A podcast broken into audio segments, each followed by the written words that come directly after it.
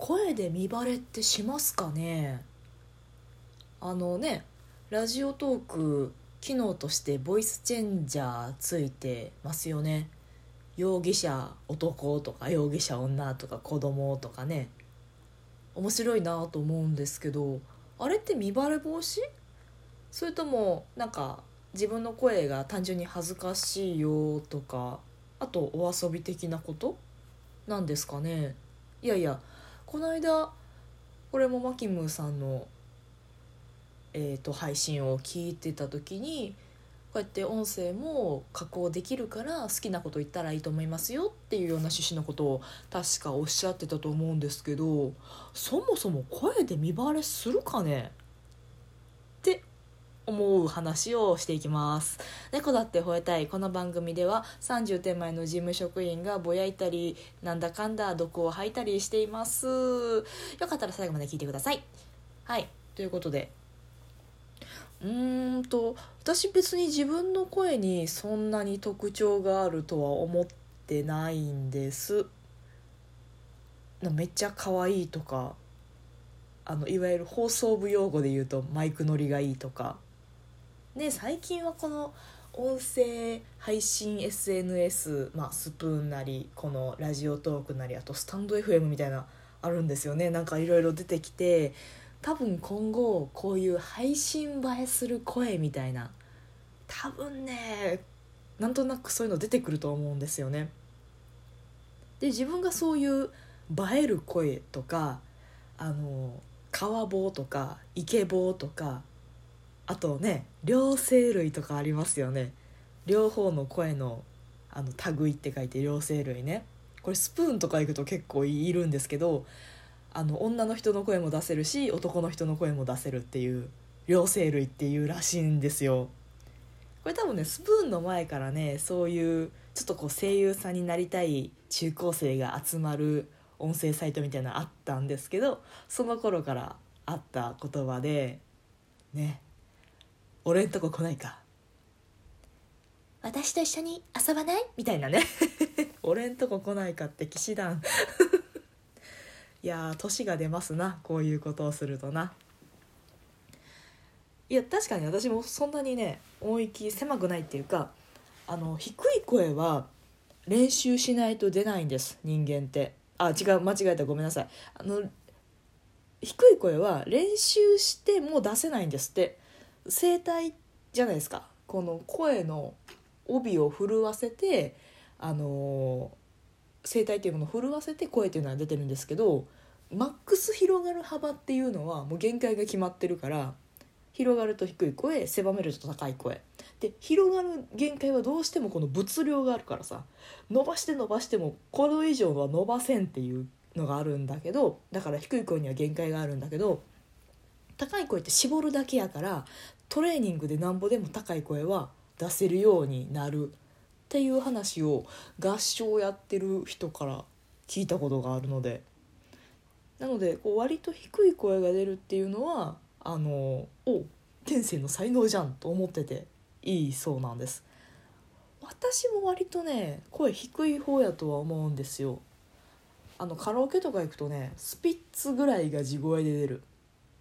で女の人の歌とかやと,、えー、っと本人はファルセット裏声使ってない音域でも私裏声使わないと出ないとかそういうの多いので、まあ、平均よりかは低い声なのかなとは思いますけど今言ったようにそのめちゃくちゃかっこいいとかかわいいとかあのマイクに乗って映えるとかそういうのでもないし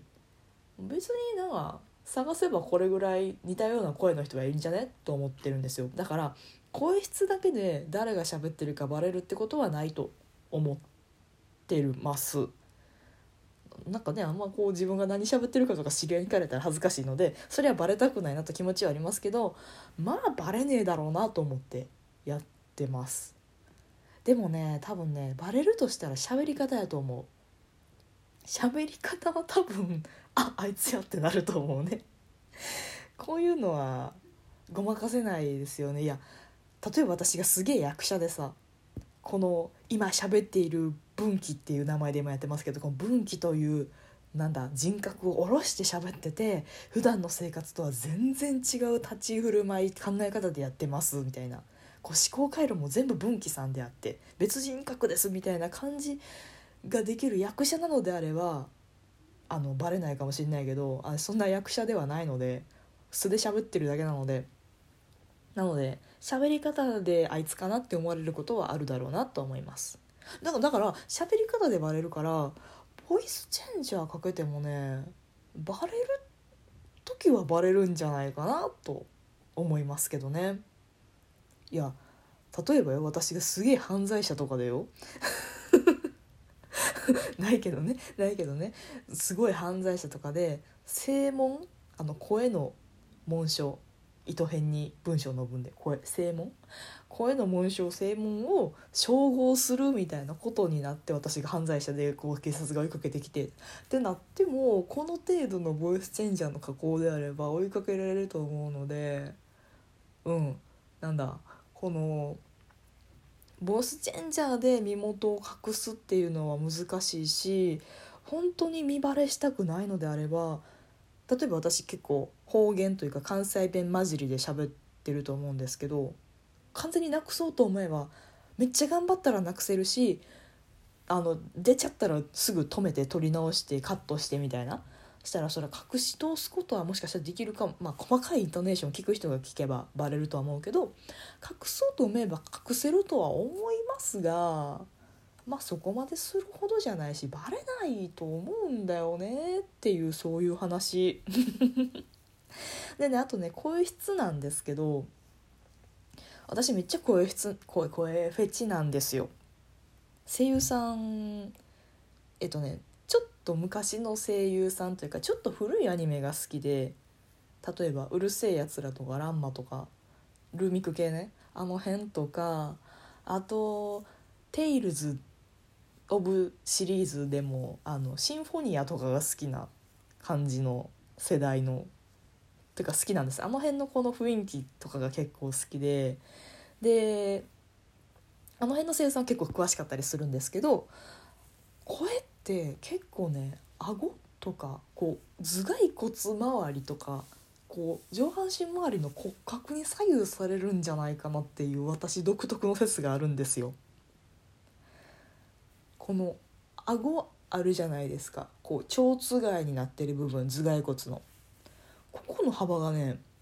私自分でもうめっちゃしっかりしてるんです。何センチぐらいあるの自分の手で測った感じだと15センチ以上ある。顔がでかいんですけどね。顔でかいからやっていうのもあるんですけど結構ね顎がしっかりしてるのでこう深い深い声って言ったらちょっといいように言い過ぎですけどあのこういう感じの声質になってるのかなと思うんですけど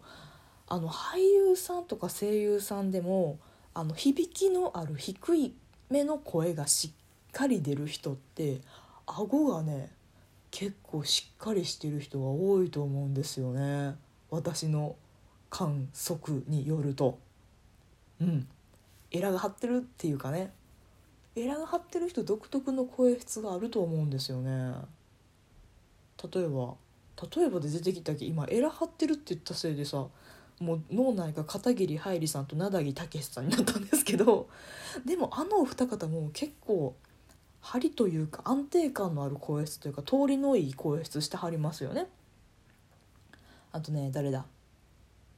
俳優さんですけどその松平健さんとかもすごいこう通りのいいというかこう深みのあるというか響きのあるというかそういう声質をされてて松平健さんは別にあのエラ張ってるとかじゃないですけどあの人めちゃくちゃあの曲げちょんまげが似合うじゃないですか。あれねちょんまげってね時代劇のちょんまげって顎がしっかりしてる人の方が似合いますよ。ね最近の若手の男性の俳優さんとかだと結構こうシュッとしてね顎がシュッと細くてね顎の先っちょじゃないですよこの蝶つがいの部分ね。小顔でねこう狭い顎の人も。いると思うんですけどああいう人よりはやっぱりこうしっかりした昔ながらの男前な骨格というか輪郭というかあのね頭が大きい方が舞台映えするとかよく昔は言ってたと思うんですけど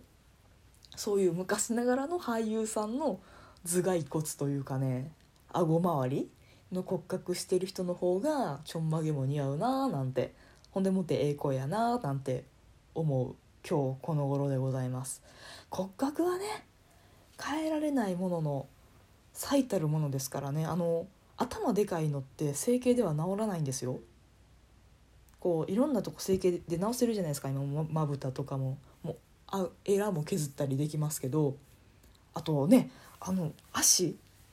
こう膝とか足ちょん切って間にボルト入れて足長くするみたいな手術も世の中にはあるらしいんですけど。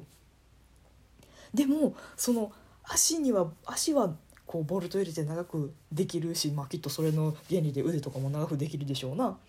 やけど頭蓋骨だけはあのこう手術でこうキュッて締め そりゃそうですよね中に脳みそ入ってるのに頭蓋骨のサイズ落とすとかしたら脳みそどこ行くねんってなりますもんね。